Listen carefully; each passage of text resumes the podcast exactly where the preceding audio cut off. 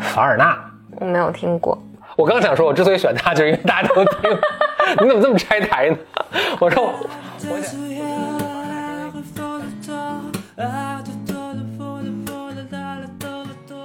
Welcome to another episode of Blow Your Mind 两个人的公路博客。大家好，我是峰哥和峰，我是简丽丽。那么从今天开始我们要开始录这个期待已久的 Fiction Science Science Fiction 峰哥讲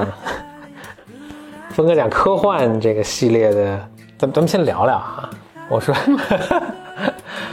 在开始讲之前我想有一个引子是什么呢？就是我想分享一下，比如为什么我要讲这科幻这个 ？Why？ 一个原因是，就你不是老说你不喜欢看科幻吗？对，我不喜欢看科幻。对，我在想，其实就是你看到的科幻都是现在这种好莱坞这种大片儿，嗯，但其实这个不是科幻的一个核心本质啊，不是它的精髓，不是它最好的这部分。所以我其实是想借这个机会呢，一方面我重温了，另一方面也把科幻这个神奇的这个世界介绍给你。 OK 我记得我上高中的时候，但是这是20年前了。嗯，我的妈呀，真的20年前了。那个时候、OK 嗯，天哪，暴露年龄了。嗯，但是我还是很小的，因为我上高中很早。对、嗯、你对对啊所以虽然是20年前，但其实还是怎么当时你有看科幻？对，我们那时候是看科幻世界的，就国内有一个非常出名的杂志，就《科幻世界》嗯，那时候还是很爱看的。OK， 为什么后来不爱看了？我觉得后来就是这种好莱坞啊什么的，就是他们把这种电影类型片给毁了。对，给我一个科幻的感觉，就是特别没有什么人性。OK， 就是打来打去，嗯，就不像我记得那时候看《科幻世界》的时候，还是它只是套了科幻壳而已，但它本质上还是人性的故事。其实当然，最好的作品都是。就是人们对技术并不是最感兴趣的，而这可能以后我们在陆续讲一些介绍一些作品的时候会更深入的讨论。就是其实大家都是通过一个不同的一个 medium 一个背景吧，嗯，去有一个不同的角度去发掘人性，而这个背景它放松了一些。比如说这你要写一个现实生活中的、就是咱们不说 science fiction， 你就是写 fiction， 但是它还是在一个历史的背景下，或者在一个现实生活的背景下，它其实是有一些限制条件的。但不是说限制条件不好，但是科幻它是放松了这些限制条件，但是加了一些可能别的限制条件，然后给你一个另一个角度去讲这种故事。你如果讲完我就已经丧失兴趣。对，很抽象了，所以我们具体讲。但我先想说啊，就是我这讲这个套其实是有几个目的，一个是介绍给简丽丽，以及就是在收听这个节目的朋友们，如果比如在收听这节目的朋友们可能都比较年轻的话，可能大家最初对科幻的认识就是好莱坞这些大片儿。但其实当然不仅仅科幻的，好莱坞就整个它这个这种大片的这种风格就是越拍越没人性嘛，所以就把这个我觉得没有很好的表现出这个类型的一个精髓吧。所以一方面介绍一下，另一方面呢，其实我是挺想听一个你的一个见解的。就是我记得你以前曾经说过一个我觉得特别，你当时说过很多很有 insight 的话，但你特别说过科幻，就是说什么人老觉得外星人来打我们，这是一个非常 paranoid， 一个非常叫什么偏执的一个想法。所以我其实在想，就是科幻可能是过去咱们就说过去100年吧，人类想象力或者一片新的天空。嗯，就你可以想象，就是小说这个形式可能已经非就是哦。你说这个，我觉得跟你刚才说的是 connect 的啊，我并没有完全跑掉。我知道我为什么不太喜欢科幻这个词，是因为我觉得你说最近100年，就什么是科幻呢？是科学幻想，就是你的幻想就幻想呗，你还要加上科学，因为幻想的话，我觉得你如果放在没有科学，这就是人一直就有幻觉。对，这个幻觉可能神话故事。对，这可能是就是我用神话故事啊，我用宗教啊，然后我用各种那种比如惊悚的鬼故事或者什么来就来处理这种文化嘛。对，就是这种文化想要表达的情绪。然后自从科学出现了以后，就科幻变成了一个特别高级的东西，给我的感觉，可能也许他人家没有这，可能我投射。我觉得一个科学的幻想，就是你比如说我想中国那个科幻代表就是那个写三体那个刘慈欣大刘对吧、嗯、大刘、嗯嗯、就我看的不多，我只看了他一个那个什么球状闪电。嗯，我觉得你要理解它、嗯、好像它里面最 fancy 的是就它在科学这个层面上的一个幻想、嗯、或者科幻好像它带给我的东西啊，嗯，就是因为我不想去offend任何科幻的那种粉丝、嗯、就是因为我不是个科幻迷，我只是觉得它好像它带给你一些对未来的幻想，嗯，但是我觉得人对未来的幻想其实是对有可能啊是对现实的一个逃离嘛，嗯，然后我就好像没有那么明白，嗯，就稍微补充一下，就是这是为什么我觉得这一个对话比起我比如准备了一个稿子然后跟大家讲一下科幻历史会有趣的很多，就是有一个听众的时候你会带到一个不知道什么地方的一个地方，但是就最终它可能是一个我们更想去的一个地方。就我觉得它之所以管它们叫科幻，就是为了把它跟以前的那种幻想区分开，所以以前的幻想就在英文里面经常把 fantasy 跟 science fiction 放在一起、嗯、fantasy 就是童话故事，传的童话故事。我举一个特别典型的，指环王就是 fantasy，嗯，但是指环王它不是科幻，嗯，它其实就是为了跟指环王就是跟 fantasy 做个区别，就区别在于什么呢？就科幻是这个，当然首先这个区别也是非常模糊的，但如果你硬要做这个区别的话，就是科幻是好像还有可能发生，嗯 ，fantasy 是真什么都行的，所以才会说有科幻就以是跟以前区分的这么一个发展出来的一个过程吧。所以就是人类的幻想就是自古以来就有，七仙女就是吧，这个铁笼姑娘就也是幻想，对吧？那到现在呢，人们在有一个可能所谓更科学的一个背景下幻想，我觉得它一个限制是，那就不是什么都能来了，不是动物也能说话。但当然你如果去看 fantasy 或者以前的神话传说，其实它也是有路数的，它也不是什么都能来，对吧？但是它有它的一条限制。那到科幻呢，就是人们可能先说，我们现在对自然界有一个新的认识，所以我们在幻想的时候，我们要加上另一层限制。就是我其实很感兴趣，就是限制本身对于你去发挥你的想象力，其实是更有帮助的。就你完全天马行空的想，其实最后想出一个没有逻辑，就其实不是特别有意思的东西。反而是有一些限制的时候，你会更有创造力，对，你会更有趣。但是我同意你刚才说的那个，就是为什么我其实对所谓特别硬的科幻，就是一科幻后来分很多类，有一种叫硬核科幻，就是特别科学，对吧？大家对特别硬，我对特别硬的科幻，就是我觉得反正就是你可以选择这个限制更松一点或者更紧一点，硬核就是特别紧，对吧？我觉得它的一个在以我看来可能这走歪了，或者它使劲用劲过猛的一个地方，就是你刚才说的，就没人 care about，或者大多数人啊，并不特别 care about 这个关心这个科学这部分你有多硬，对吧？而是最终是通过这个媒介去探索人性的。所以其实最好的科幻其实在做的是这个事儿。但我觉得这个是没有被很好的，就在现在的这个不管是大众文学中，或者是在更商业化的这个什么中，甚至在因为科幻也存在了100年，所以它变成一个。academic 的一个 field， 变成一个学术性的一个，就是人会去研究它，因为它也是文学嘛，都没有很好的去发掘的一个东西。所以这是为什么也部分原因我为什么要想做这个，顺便说一下，就科幻其实知道在文学这个系统中是，就是它并不占据特别高的一个位置啊。我确实觉得就是说，即使从文学角度来说，它可能确实未必特别，到现在没有发展，还没有。它有很高的一个提升的空间，但这个毫不意外，因为它才出现100年。就是你想，小说刚出现100年的时候，或者诗歌刚出现100年的时候，人们还不知道用这个东西来做什么呢，对吧？这是很正常的。就是我们要看它以后有什么机会，或者它现在是不是个好苗子。那总之吧，反正我第一点是想就是介绍一些很经典作品了。第二点呢，我是想跟你聊一聊，就是一方面你是对科幻并不是那么了解的，另一方面你是一个心理咨询师。我其实想了解，就是通过整个人，就是说科幻体现了一个人类在100年中的一个面临一个新的科技革命之后展现出的一种想象力，这个东西本质上表现了人性的一个什么东西？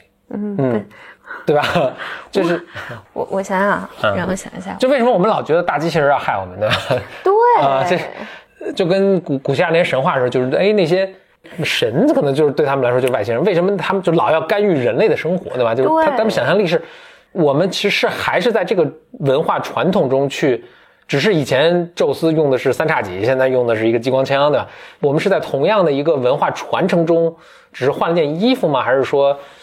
这种科技的东西带来一些新的东西？那我们可以自己做结论了。嗯，第三个目的了，我当然是想我自己回顾，然后通过跟你的聊天说这，我觉得也是想对自己有一个更深刻的了解。就是为什么我这么喜欢这个科幻这个东西，就是它给我一个，因为我其实是看小说是非常，或者看 fiction 是可能从大学以后看的就很少了，但我可能唯一还会比较有兴趣的其实就是科幻的作品，哎，这是为什么？我就很多人好像也都是这样，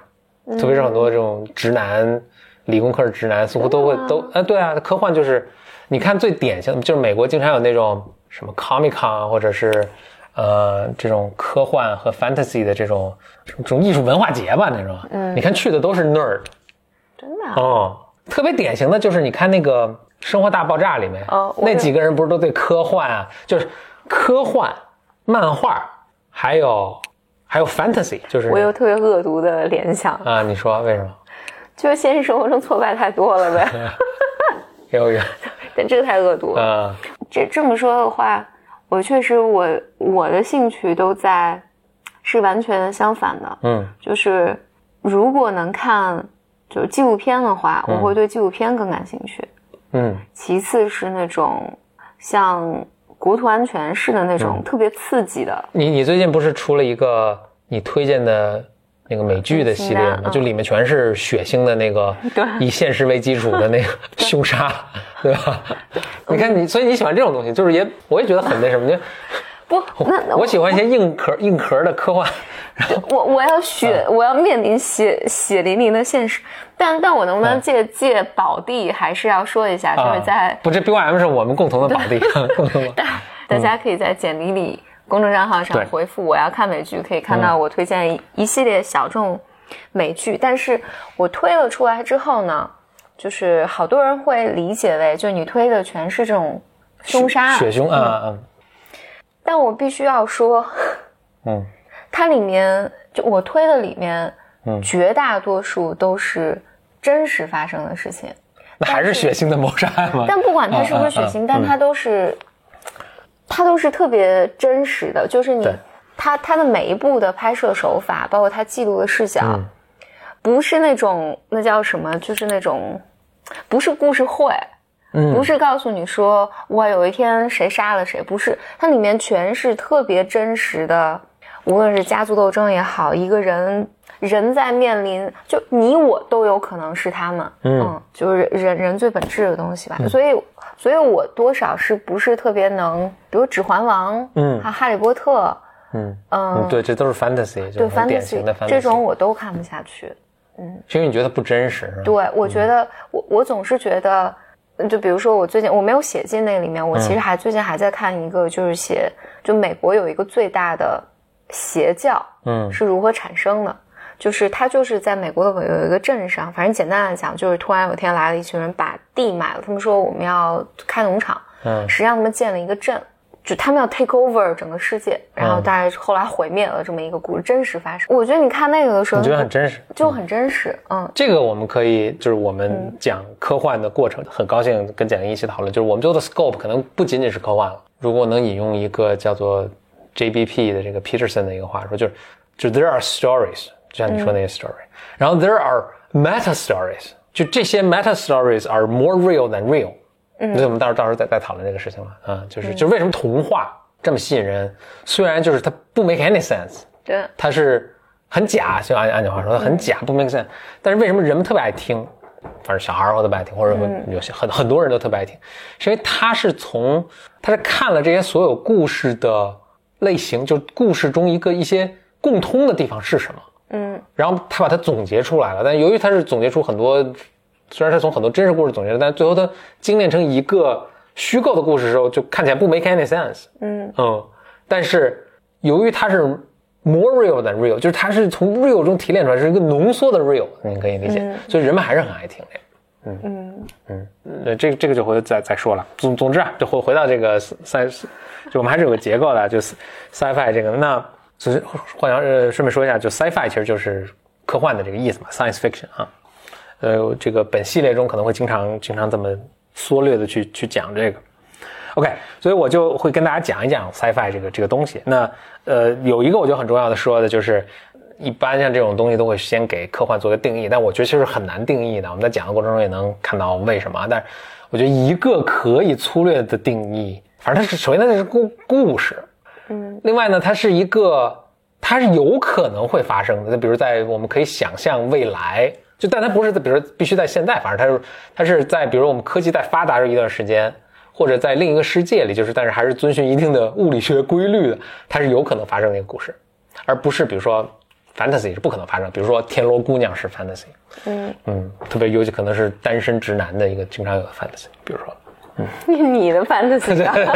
或者牛郎织女对吧，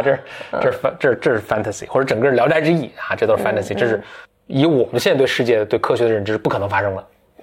OK， 并不是不好，但只是就是另一个类型。那顺便说一下啊，在这儿我们可能有一些东西可以想一下，比如说那超人是不是算科幻？超人不算科幻吗？啊，如果你以这个定义来说，我觉得是很勉强算科幻的，它可能更算 fantasy。fantasy， 或者是那个漫威的很多系列，对它其实它都。在这个定义下都是非常勉强的算，反正首先 fantasy 跟科幻都是反正现实中咱们现在生活的世界中不会发生的事情，或者过去也不会发生的，这只能是一个幻想中发生的。OK， 但是在更细分，你说哪些是 fantasy 哪些是科幻，这很难说了。你像那个狼人，漫威中的那个狼人，那算科幻吗？这就很勉强。但钢铁侠也许能算科幻，对吧？所以这很模糊。那总之，所以就不给精确定义，但大家多少心中都有个数是什么叫科幻。然后科幻呢，大概是从180几年开始就有，所以到现在100多年 ,150 年不到200年，大概就是这么一个。当然更早有些人，你比如说咱们三国这个木牛流马，这算不算科幻？这可能也能算科幻，就包括好像《1001夜》中也有一些看着似乎是那个什么，就是他们会因为《1001夜》也都是讲故事嘛，他会讲到一个说他们来到一个城市，然后这城市以前什么有高度文明，这文明毁灭了，然后剩下的都是一些机器做的动物，也能走来走去，跟木牛流马差不多，就听起来好像也挺科幻的。但这都不说了啊，就是你要非往后找，什么古希腊可能都有些类似的东西，但就说现代我们常泛指的这个科幻的传统，它就大概180几年开始就出现了。好，那我们就要讲我们这个系列的第一集。第一集讲的是谁呢？才开始讲第一集啊，咱们20分钟 introduction 结束。第一集讲的就是我选的是这个凡尔纳。我没有听过。我刚想说我之所以选他就是因为大家都听你怎么这么拆台呢？我之所以选凡尔纳是因为大家说科幻，你可能举不出，就一般人可能举不出任何一个科幻小说作家的名字，你能举出任何科幻小说家？大刘啊，对，除了大刘之外，所有人都知道凡尔纳。而且我本来想说，基本上大家都看过凡尔纳。我举两个他的作品你就知道了。从地球到月球、地心游记、海底2万里、海底2万里，总知道吧？我听过这几个字。OK， 我还按我节奏来啊。你继续，你可以假装我听过。OK， 凡尔纳，他是法国人，他全名叫 Jules Verne， 行，凡尔纳，不是就凡尔纳，对啊。他生卒年月是这样，他是生于1828年，死于1905年。所以如果我们跟我们比如说我们熟悉的一些心理咨询师，大师，他比弗洛伊德早老，但是也没老特别多了，就老了大概20-30年，大概这样，就差不多那个时代，其实他是法国人，他在法国其实是一个还挺有名的作家，是个重要的作家。但是呢，后来由于他写了很多，就他其实不只写科幻，他写什么剧本啊什么的，话剧啊什么。但是后来由于他写的科幻特别有名，然后大家翻译的时候，主要都翻他的科幻作品，而且都翻的就是可能原来写的很长，都翻成就是精简版的什么。结果最后大家，尤其在这个非法语的这个国家，什么英语国家，大家都知道，都只知道他是个科幻作家，就科幻作家的地位其实不是特别高，所以就很遗憾，他就在法国之外，他的这个在文学上的成就就不是被那么看重吧，所以他自己其实还挺郁闷的，因为他老觉得自己其实是一个不只是就当时写科幻有点像咱们现在写同人小说，我其实没看过，所以我不知道这个文学地位如何，但反正就写那种有点甚至是有点就是爱情小说，就琼瑶那时候，就对对对对，那就是同人小说啊，是同人小说 ，OK， 就或者就琼瑶那个是，就是三毛谁也是写，三毛还是个作家啊，就是琼瑶啊，什么张爱玲啊，什么就他们文学地位应该，因为张爱玲的文学地位很高，还挺高 ，OK， 我觉得是不是我给你解释一下什么同人，对对，大家就觉得他是，嗯，老师不要听我们的。我觉得你说的有点像个网文儿，对啊，对网络连载，网络连载，对，所以他就是大家觉得以为他是在那个网络连载那个网站叫什么？网络文学，对，网络文就是大家以为变成他是一写网络文学，其实他说我也写正经文学，对，所以挺郁闷。总之吧 ，OK， 他其实出生在一个略讲一下是生平啊，就是他反正生平对他的后来的作品都是有影响。他是生活在一个小镇上，他爸是个律师。然后呢，就一个非常典型的一个这种家庭的小悲剧吧，就他爸也希望他是个律师，就还出钱供他到巴黎去读书啊什么，就让他一定要当律师。他非说我要当作家，就跟他爸反正就闹得也很不和什么。对，另外一个在他生活中比较重要的一个就是他年轻的时候经常就是恋爱，然后爱上了就是什么自己的表妹啊，什么镇上年轻姑娘什么。但是由于呢，他老嚷嚷自己要当作家，他一说爱上谁，人家父母就特别着急。就赶紧把姑娘都就赶紧嫁了，而且都是嫁给那个岁数特别大的比较有钱的人，所以这个后来成为他人生的一个主题，他特别郁闷。他作品中也经常有那种年轻漂亮的女性违背自己的意愿被嫁给有钱人这种反复出现的一个主题。总之吧，他父亲把他送到了巴黎去学法律，然后说你以后呢学成法律回来之后，回到咱们的这个法国3线城市，我这个律所就是你的了。然后他就完全不屑嘛，他刚开始还能听从他爸，但后来呢，他在巴黎，因为他很文艺青年嘛，就经常去这种文艺活动，就认识了两个人。他首先认识了一个跟他就是一个年轻人，这个年轻人是谁呢？就是著名的小仲马。大文学大文学。那这个我还是知道的。OK， 通过小仲马呢，又认识小仲马他爹谁呀？大仲马，对，大仲马就觉得这个年轻孩子还。挺值得栽培的，就开始就给予他们帮助吧，所以他开始写剧本啊，包括在大仲马的这个关系之下，这些都上演了呀等等，所以他就开始步入文学的殿堂了。他就跟他爸就彻底闹翻了，就说我就要当作家，这是我梦想什么的。他爸拿他没办法，他真的开始以写作为生。他在写作的过程中呢，认识他一老乡，所以他跟他老乡，就是他老乡也就是有个题材吧，让他去写，就在写这个题材的过程中，他最新研究了很多地理知识，那这挺重要的。他研究了很多地理知识，那最后呢，他一看，哎，我这个特别懂这些各种积累这么多地理知识啊，我要不就开始写一些以旅行为主题的一些大量的作品。那这个就是他后来写的一系列的，其实叫科幻作品。当然，当时他没有科幻这个词，并且以现在的角度来看，他这个是不是很严格算科幻？都不好说啊，但就是这一系列作品，首先呢，他就很成功了，洛阳纸贵，然后大家都特别爱看，所以他这个当时生计不用担心了。另外呢，就是这一系列作品，其实现在看起来更像 adventure， 就是一种历险的这种作品，但是呢，奠定了他后来被称为这个科幻作品之父。科幻文学有3个父亲，我们今天讲是第一个啊，以后我们还会讲到另外2个。谁是妈啊？哎，好问题。还真的有，我以前一直没把它想成是他妈，但我们第2集就会讲，如果我们非要这么说的话，科幻小说之妈。而且我真觉得就是他当时的写的作品，在科幻甚至在文学上的成就，至今啊就在这个类型中没人能超越。科幻小说他妈，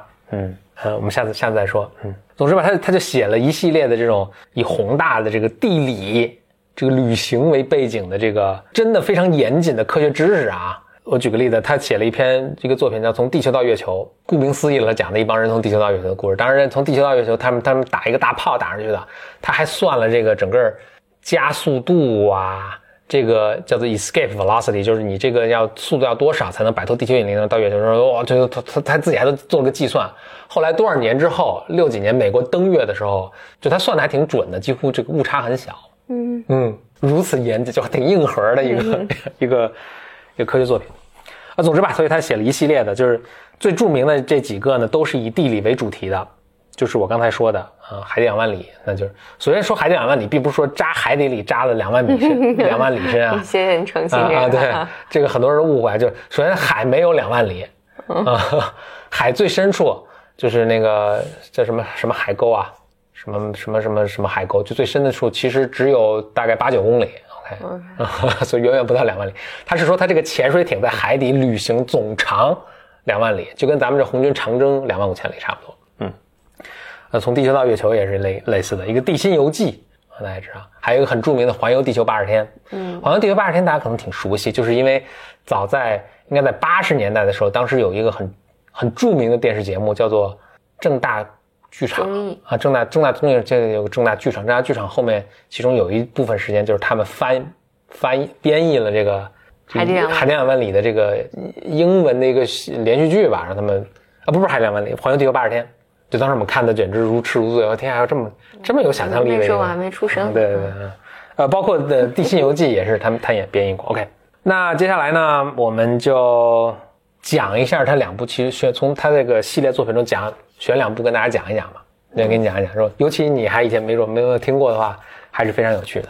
我觉得我讲两部这个就还相当有名的这个作品吧。嗯，一部呢叫《地心游记》。嗯 ，OK，《地心游记》是他1864年这个出版的。故事是这样的：一个教授，好像是德国一个教授，叫 Lydenbrock， 嗯。他是一个大学教授啦，就很好学。就他机缘巧合呢，发现了一个这个书卷，很古老的书卷。这个很古老的书卷呢，记载了挪威这个就是很久以前的历史的这些皇帝的一些这个事迹言行吧，大概是。在翻译里面这个时候呢，他有发现有一段应该是就是加密了的。嗯嗯，就是不 make any sense。那他就很抓狂。他就非常 obsessed 的就开始翻译这个，就这个就他写了花了很多笔墨讲他怎么翻译，他拉着他外甥跟那翻，然后怎么翻也翻不出来。这个行，反正就是花很长时间翻了。不是你要这么快讲，马上讲完了，然后后来呢，就他把他外甥关在一起，他把他们俩关一起说，我们不把它翻译出来，我们都不能离开这屋，不吃不喝。就他外甥呢不小心翻译出来，他翻译出来之后一看，哎呦，这个里面写的东西挺可怕的，就不跟他说，就还假装翻译不出来。然后过了3天，然后实在忍不住就跟他说了，然后他就反正总之吧，最后翻译出来了。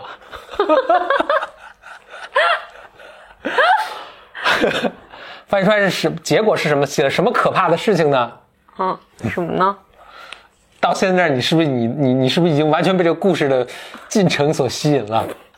你快点吧。就说。在挪威嘛，就反正就挪威啊、冰岛什么这块儿，就是你知道那边火山啊什么都很多。说在一个火山有通往地心的隧道，说他们以前那个挪威这些古王啊、古代的帝王就从在里面就来回走。这教授，教授一听，我们得去。哦，他外甥还跟教授女儿他们俩还搞对象，他们就特别不想让他爸去或者岳父去，但这人就特别 stubborn 嘛，特别决绝，就非要去，就那不行，没办法就去了。去之后呢，到了那儿，哇，然后他又费了很多笔墨，就是他们那好多火山，找哪一个，然后那边有3个，然后其中反正有一个是，但是不知道哪个是。然后呢，根据他们那个当时那个这个 coded message， 就他们编译的这个说，哦，可以说什么子夜时分，一个什么一年中的哪一天，正好月光照下来，正好照在那个山顶上，那就是。然后正好呢，就是那天快到了，他们就在那儿。结果这个他的外甥想，哎呦，这个最好有什么乌云啊什么的，就是别看。然后哎，果然这天气不好，然后他挺高兴的，就突然就在那个子夜时分，突然云片散去，一束光打在那儿，然后他们就知道哪个。然后他外甥说，哎呀，操蛋呀什么的。然后这教授特开心说，啊，我们就要去什么的。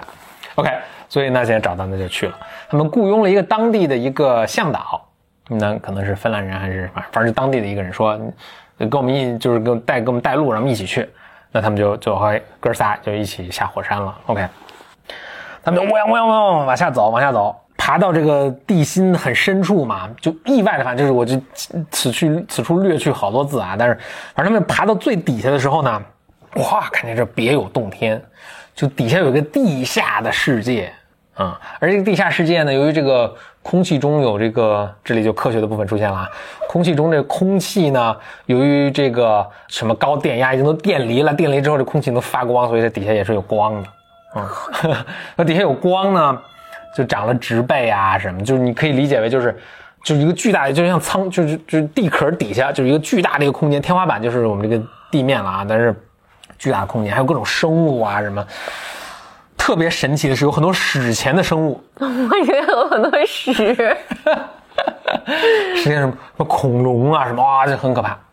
他们就很激动，一路就是探险摸索，但是好像就是。他们可能摔下来还是什么，我具体细节有点忘了，就是反正爬就原路回不去了，就只能就探险。那他们就开始探险，然后这个又互相迷路走失了呀，他们又通过什么回声定位啊，互相又找到对方啊什么，就反正就是非常惊险。这一路探险啊，探险中走到了一个海边，就地下原来还有片海洋，他们也很兴奋。你看他想象力。浩劫了有限就反正跟地面上一样啊对他们就砍了木头啊造了个筏子就在海上这个漂流哇结果就碰见那什么天上有翼龙水里面有这个就水里的某种就是恐龙时代那种大巨型爬行动物然后他们这个龙跟天上龙跟地上龙还大就他们就侥幸逃脱就逃到海的就是就飘到海的另一岸另一边就上岸了上岸之后就发现哇，地上是什么？地上是一个人的头骨。嗯，他们想，哎，就说以前也有人来过，也许是以前挪威的这些皇上什么的。他们就又继续探索，然后这时候又看到什么？看到一个什么身高20尺的一个原始人，高大的原始人，拿着大棒在放羊，就是在放羊，放的但不是羊，是什么？是猛犸。Okay. 猛犸还是大象，反正就是也是一种古生代的哺乳动物。Yeah. 嗯，你可以想象，当我在这个12、13岁的时候读这个地形，我此时血就浑身都亢奋了，哇，何等的想象力！现在看有点二。是啊，他们当时想，哎呀，这个人是敌是友呢？想了半天说，哎，还是不跟他们打招呼了，就可能是坏人，就走了啊？对，就走了。然后他们想说，我们得回去啊，怎么回到地面上呢？他们就到处转。后来看到一处呢，有一处有路，嗯，有道路啊。但那个路呢已经被堵上了。他们想，哦，可能这个年久失修，这路都堵上了。但是我们把这个路障炸开，说不定就能找到回到地面上的路。嗯，他们就买了好多炸药，他们可能身上带着炸药，嘣就给炸了。就发现，哎，不是，这是一个活火山。或者可能以前死火山让他们给炸活了吧，火山就爆炸了，然后他们就，但是他们掉进这个坑里了，就火山爆炸，呜，给他们喷出来了，就从地面上喷，哎，因祸得福，也给喷到地面上了，而且大家都没事，然后一看说，哎，这是哪儿？说哦，这是意大利，哦，他们说从德国喷到了意大利，从挪威还是芬兰，就是他们在地下一路走，喷到意大利之后呢？他们就又跋涉回到德国，然后教授可能写了一些论文啊什么的，然后他那个向导呢又回到了芬兰去过他的自己平静的生活，然后他的侄子呢成功的跟他的女儿结婚了，故事结束了。好的 ，OK， 这著名的地心游记啊，嗯，那我凭记忆讲呢就未必完全准确，反正大概是这意思，反正他们从一个火山下去之后，然后跋山涉水从另一个火山喷上来。其实你这一句话就讲完了，就。我爱你，我看你讲了10分钟。OK， 这是地心游记。OK， 那我们再讲另一部故事啊。嗯，这个就是著名的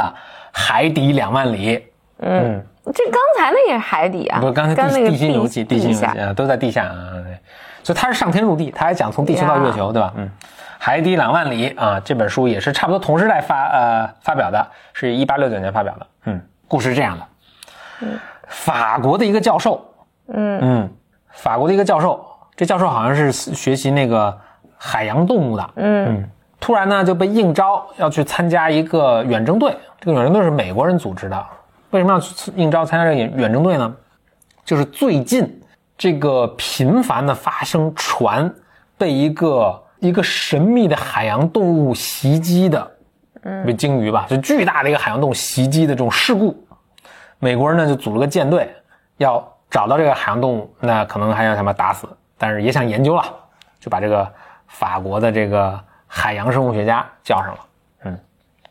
他上船了，上船之后开始，那就反正也花了一些笔墨嘛，他就跟这些交了一些朋友，那交了一个朋友呢，一个加拿大的一个捕鲸人，交了一个朋友，然后他自己还带了一个仆人。咱们主角呢，大概就这三个人，或者主要人物吧，这三个人还等一下还有一个人物不久将出场。就他们就 OK， 就这哥仨就在这儿，就他们这个船队呢，就到处找呗，找这怪兽呗。有一天就找着了。其实你看你在这儿看啊，其实这跟那个什么 Moby Dick。就非常类似 ，Moby Dick 叫什么？大鲸鱼，这故事叫大鲸鱼，摩比迪克可能叫，我没看，反正就差不多一个路数吧。就是说我的意思是，他这个有文学传统的，总之吧，他们就看见这个，那这个他这是军舰嘛，就打大鲸鱼也打，就撞了什么，就在这个激烈的搏斗过程中，就把军舰也撞坏了嘛。就搏斗过程中，这个一个浪。先过来就把他们哥仨全都卷到海里去了，他们哥仨就求生啊什么，一下就抓着这个大鲸鱼了，就趴在这个大鲸鱼背上，一趴他们发现不得了，这不是鲸，这不是动物，是一艘船，更神奇的这是一艘能潜水的船，叫什么潜水艇，哇，这个还是它很先进，而且这个后来发现应该是个电动潜水艇吧，特斯拉，一个海底特斯拉。那他们就当然，但是他们也没办法，他们就扒着这儿就是求生嘛。很快呢，这个潜水艇里面就盖打开，出来几个人，把他们抓进带到这个船里去了。OK， 这个最重要的那位主角出来了，就是尼莫船长 Captain Nemo。Hello Nemo。尼莫呢就跟他们说，这个对，那你们现在也知道这个情况了，我不能让你们走了。你们知道我这个是个高科技电动潜水艇。不能让我们走了，但是呢，你们也都是有文化，特别那个法国那个科学家嘛，有文化的人说，我们聊聊也挺开心的，那我就也不害你们，但是你们就必须待在船上，不能跟我走。接下来呢，怎么2万里，这海底2万里，就是他们跟这个船长到处在海底到处这个旅行，看了很多特别神奇的东西，比如说他们在海底拿着那个海下的那种枪标枪，什么打鲨鱼啊，还有他们跟那个遇到什么。不都说海里有那种巨大章鱼嘛？他们跟那个巨大章鱼搏斗啊，他们去看那些海底的那些什么古老沉船啊，什么亚特兰蒂斯就是那个神秘的那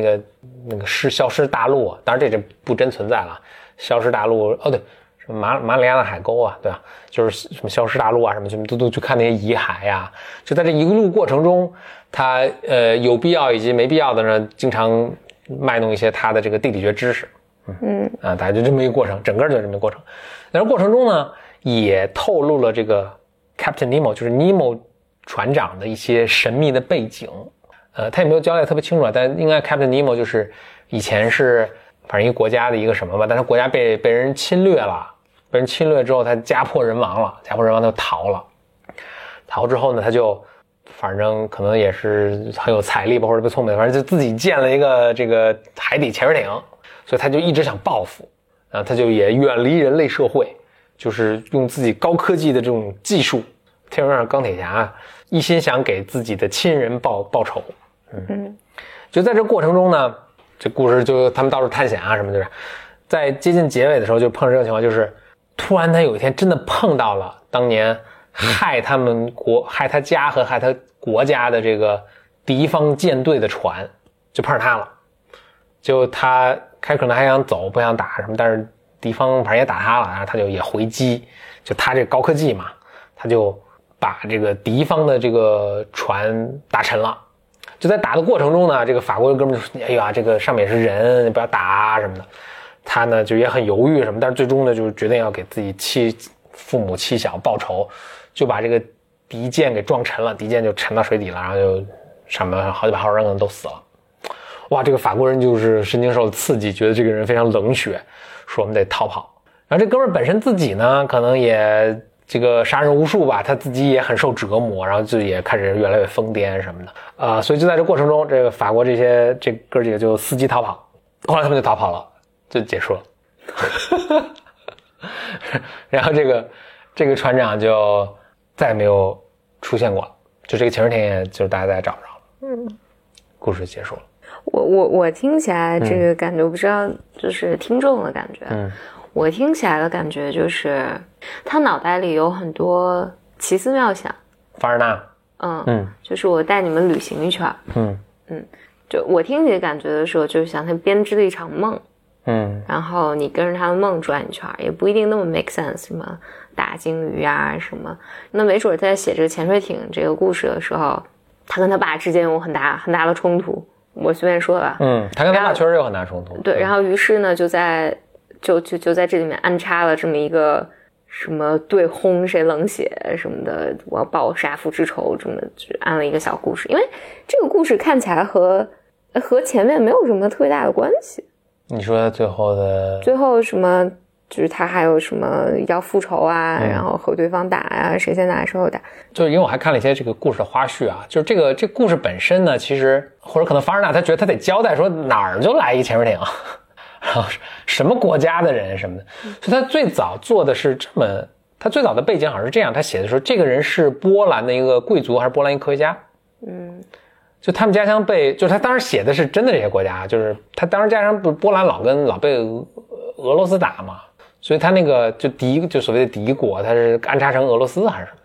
就他编辑跟他说，哎，你这么弄了，咱这书不好卖，你这么明摆说人家俄国不好什么，你换一个其他的莫名其妙的国家，所以最后改成了这哥们是个印度人，然后他国家是被什么，反正就是跟欧洲没关系，然后就不影响销量。所以他就改成这么一个故事，至少我看那些花絮啊什么，他就是说，反正得介绍一下这个怎么突然就来一个没有国家什么就无比高科技的这么一东西是哪来的，得介绍一个背景。另外他可能想介绍一些人的因素吧，就是就为什么这么一个科学怪人，就是他的这个，反正他应该也是第一个啊，就是出现了一个这么一个形象啊，叫 archetype。就是那个叫原型，就是做了第一个这种原型，就是一个掌握极大科技力量的一个人，但是远离人类社会。这个原型后来经常被出现，你可能觉得钢铁侠可能也是这么一个人，隐姓埋名，但是我掌握极大的科学技术，然后出来不管是行良正义也好，或者是干坏事也好，就是就这种，他可以说是凡尔纳这个创先塑造的吧。这就是个幻想。我觉得这个也是我觉得没有那么，可能我没有那么钟情于这种故事的一个原因，就是它里面人物不复杂。说的非常对。我觉得凡尔纳就是那种，是不是我有种感觉，就是他，你看他对这科学什么这个弹道轨迹都计算特别清楚，可能就沿着他这个思路发展，最后就出现一些硬核的科幻，里面科学用的特别，就是在他当时他用的一些科学也是。特别地理学这些知识都是很先进的，但或者当时最先进的这些的，就这硬核的，就大家特别讲究科学这些东西啊，然后特别讲究是在科学上脑洞大开，但其实他的对人物的这种发展，或者他这个在这之外还有什么更深刻的意义，其实他讲的不是特别不是他的重点。我接下来第二集我看了一下我的这个规划，我第二集会讲的是那个 H.G. Wells。这是一个英国的一个作家，他跟凡尔纳几乎同时代的，但他的科幻小说是往另一个方向发展了。就他的，我们到时候再讲他的一个思路是什么，但他也不是你刚才说的这个对人性的一个探索。人性探索可能我们真的要，我觉得是为什么女性很了不起，就是我们要讲科幻小说之妈，他的那个作品，他是怎么他探索的人性和一些可能更深刻、更哲学、更讨论一些终极问题的一些话题，那在那部作品里会有。我到现在也确实并不觉得说，你比如现在让我在看凡尔纳的作品，我可能也有点看不太下去，就是我为什么要读这个，对吧？我不觉得是一个什么，但是他确实是科幻小说之父，他是一个可能最先开始，他应该是最早开始就是靠写科幻小说就能吃饭的，对。就能安身立命的一个作家，就确实他开创了吧这个类型，不是说他第一个，但是他第一个把这个发扬光大的，而且就是到现在大家都只要说科幻都会说凡尔纳，所以这是我们会说凡尔纳，那也就下期预告了，下期我们会说的是 H.G. Wells，是下一期 BM 科幻系列 H.G. Wells， 我就先做一个小的预告啊，就是大家前一阵有看那个汤姆·克鲁斯演的世界大战嘛 War of the Worlds， 就什么火星人打地球那个。反正我没有看。咱俩应该一起看过吧，就火星人就是三只脚那大机器人。你跟谁看的？那就可能我自己看的。就是汤姆·克鲁斯演的大片，近两年的大片。啊，总之吧，没有可能看到，我不记得了。总之吧 ，OK，H.G. Wells 我觉得是一个更有思想的，比方上来说是更有思想的一位作家。嗯，那我们到时候再跟大家分享。嗯，哎，我觉得在结束之前，你说这个 fiction 的时候，我就想是李安拍的那个，就是绿巨人，不是那个在海上飘的那个啊。那叫什么来着？少年派的奇幻漂亮，你看那个像个 fiction 对吧？我首先凡是虚构的都叫 fiction， 嗯，对，所以那个当然肯定是个 fiction， 但是更像个 fantasy， 我觉得你想说的是。对，这是个 fantasy，但是那个我看得下去，是因为它有人性的东西在里面。因为那个故事，我如果没记错的话，其实它到最后 reveal， 其实那是个非常残暴的故事。但你在看的过程，就是你在看这个片儿的80%-90%的时间。你都并不知道他那个，但那个时候你也还是觉得能看得下去。对。那你是预感到他最后有个什么东西会出来吗？还是？倒不是，因为它里面没有特别，你是觉得稍微有点奇怪，但是好像没有那么奇怪。就是一个人在海上，就是有老虎，然后有什么，就是有什么。或者我感兴趣就是你看得下去看不下去，其实跟他奇怪不奇怪没有什么太大关系，就可能很奇怪的东西你也能看得下去。就因为我觉得你可能是。我在看它的时候，我所有体验的都是，我觉得这个是 make sense 的， okay， 就是他的恐惧，然后他接下来怎么办？那这么凶残老虎，我怎么和他一起活下来？然后就这个是我能代入的，但我不能代入的就是这种，好像哪怕你是在讲一些情感，但是这些情感好像被包进了一个，比如说大机器人打架，或者有一个什么超人出来拯救，或者谁有什么超能力，就这种我都觉得更像是个，是个防御或者什么的，哎，这就是我其实很感兴趣跟一个心理咨询师来聊这个，就是我觉得科幻的这个世界啊，就是一帮我如果说的非常通俗的怎么说呢，简单粗暴啊，就是。而一帮直男写了小说给另一帮直男看，就是他们都，所以会写科幻的那些人和包括会去读科幻的人，可能都不是说对人性感兴趣的，或者他感兴趣，但是他可能在这方面没有开发特别好，就没那么敏感，听着好难过，没有开发好，但是即使是这样。他在通过写这个，其实他也在表达，就是如果我们稍微耐心一点，你能看到他后面在表达的东西是什么。就好像一个，还是沿着不会开发的不太好这个话。我从小是一狼孩，所以我不会说话，我不会写字什么的，我只会嚎叫或者挠东西，要不然他就说个猫吧，他就是个猫，我只会嚎叫挠东西。但既然我还是人啊。哎，我怎么把科幻小说家写成说这么惨？但如果他内心说的是个人，其实他的人就反而是由于他非常有些能力就比较原始，他内心的人性的东西其实是一样鲜明的。所以如果你有足够多的耐心，你跟他一起坐着，你看他试图在跟你表达的东西的时候，那个表达出来的东西也是同样还是很感人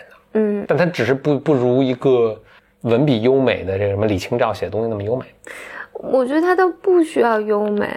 我能理解了，在科幻这个角度下，或者说 fantasy 这种角度下，就是比如我们都希望有一个魔法学院，里面总是有好人和有伏地魔，这个你如果你去看，我记得那天我在推荐的时候，有一个人也推荐了一个什么来着，说推荐了一个美剧，好像什么美国罪案故事什么的，我就觉得。那个和美国罪案故事，我不清楚是不是叫这个名字啊，反正就每一集都是一个小的那个案件，就是谁杀了谁，然后什么的。我觉得这个本质上对于我来说是没有区别的，因为它都是那种特别符号化的，就没有好人有个坏人，然后这太简单，就是反正我自己比较喜欢，就我推荐的那些里面，你如果去看的话。他是真的把每个人当做一个人，而不是一个角色来刻画的，就是所以你看，就他不是简单说哦，这个人杀人是因为他小时候他妈自杀了，都没有这么简单。嗯，就你对里面每个情感都是揪心又爱又恨，然后你可能会特别喜欢这个精神变态，但是你特别同情那个就是杀害自己父母的一对儿子，就是我觉得那些是你我生活中每天遭遇的东西，你根本没那么极端，但就比较遭遇的。然后所以我就一直特别不掰硬，我觉得生活中的这种冲突和你遭受的那个恐惧感或者你每天遭受的压力是如此之大，反而你在看科幻的时候，就不是那种科幻，就是大机器人打架，就是什么。举个例子啊，最近的一个什么科幻，什么外星人要来打我们，然后世界被漫威的各种应该都对，就世界被毁了什么的，就那个显得就在我看来啊，就是咱俩这是一个咱俩也一起看过的科幻，就是什么银河系守卫者，你有印象吗？我有印象，我就记得特一棵大树。那个大树，那个还有一个浣熊，对对对，会说话的浣熊，我就觉得这个特逗特可爱我这个印象，但是我不会记得它，我不会记得它像记那个辛普森，比如说不那个电影那个Bates Hotel不是雷奥纳多演的那个雷奥纳多，就是他其实是个穷小子，然后他泰坦尼克号。不是，就是那个男的演的，他就总是看向岸上的那个绿光，他特别爱看那个了不起的盖茨比。对对对对，虽然我也不记得他名字了，但是不了不起的盖茨比这个故事我一直能记得，就是他的就人生悲剧嘛，就是全是人生悲剧，对，那当然也可以研究一下为什么我对人生悲剧这么感兴趣。Okay, 对，我觉得有些科幻是，我觉得对于我来讲，就娱乐。就看看挺好玩的那个什么，但是我确实是在目前的人生阶段里面，比如说对于蜘蛛侠或者是那种有一个英雄拯救世界这种，我是完全无法忍受的，就不只看不下去，无法忍受。就说到蜘蛛侠什么，就是有一系列的作品都是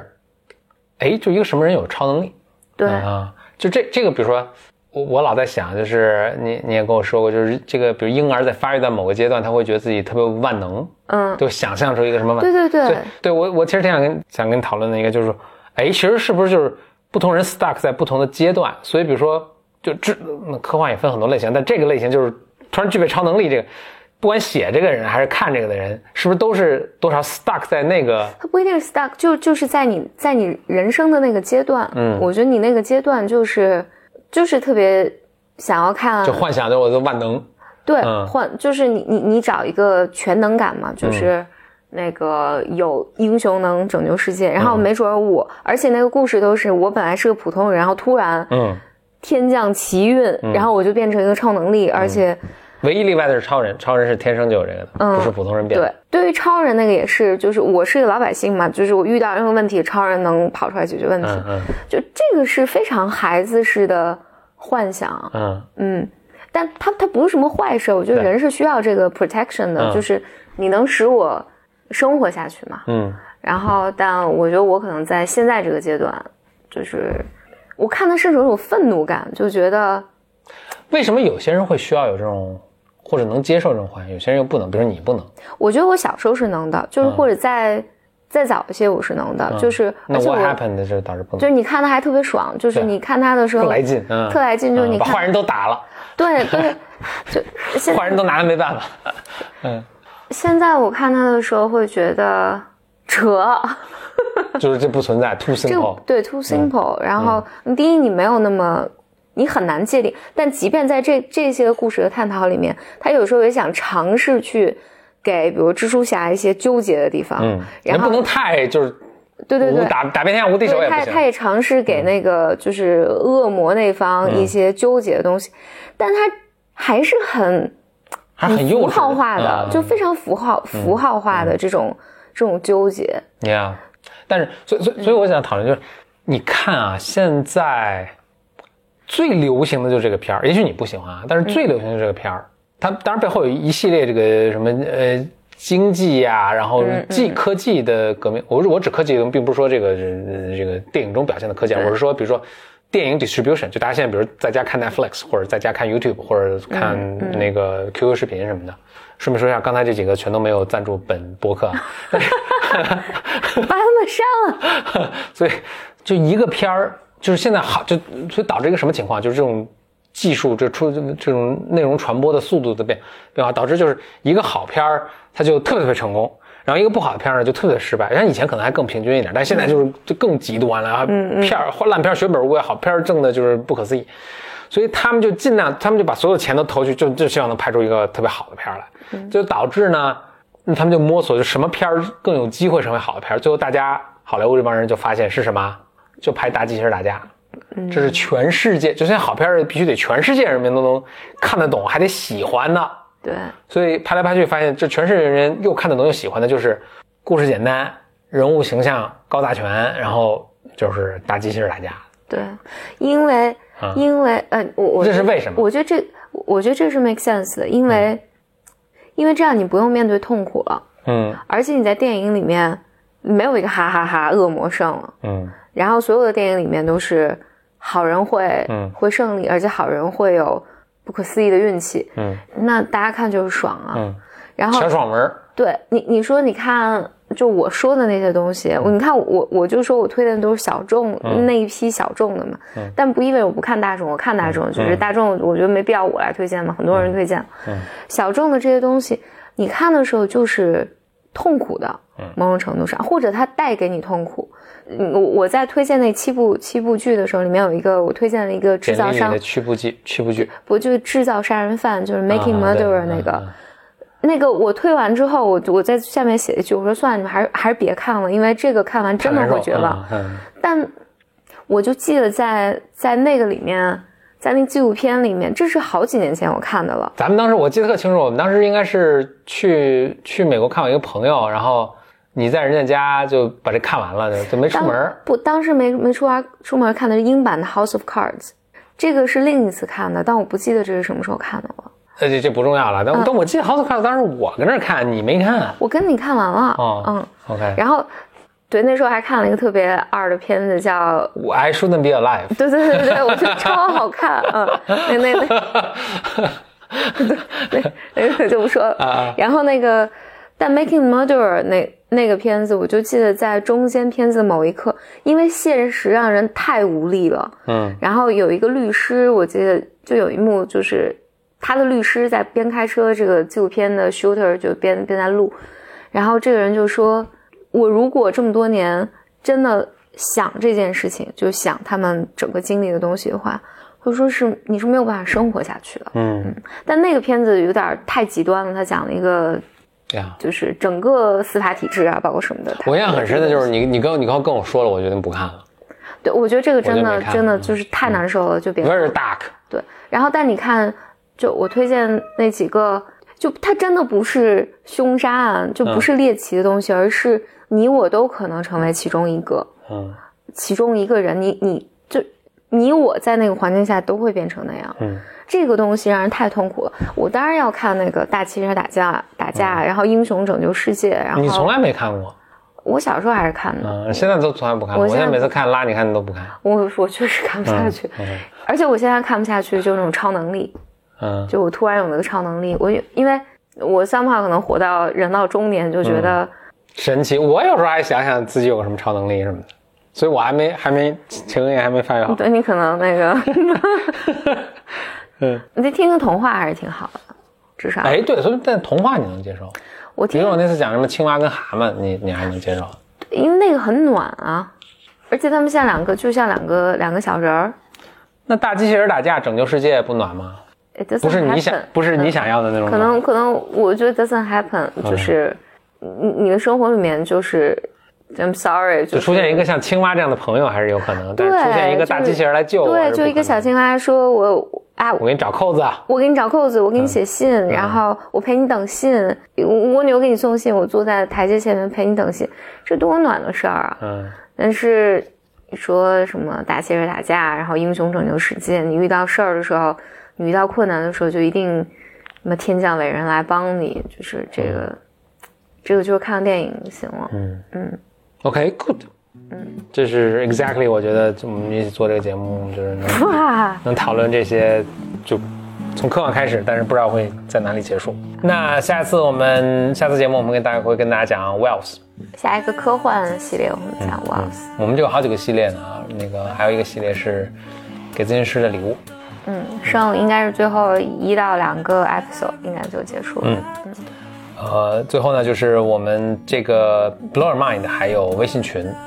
欢迎大家在不管你在哪里收听啊，我们在这个节目的描述的地方呢都描述的部分呢都有入群的申请链接。拜拜。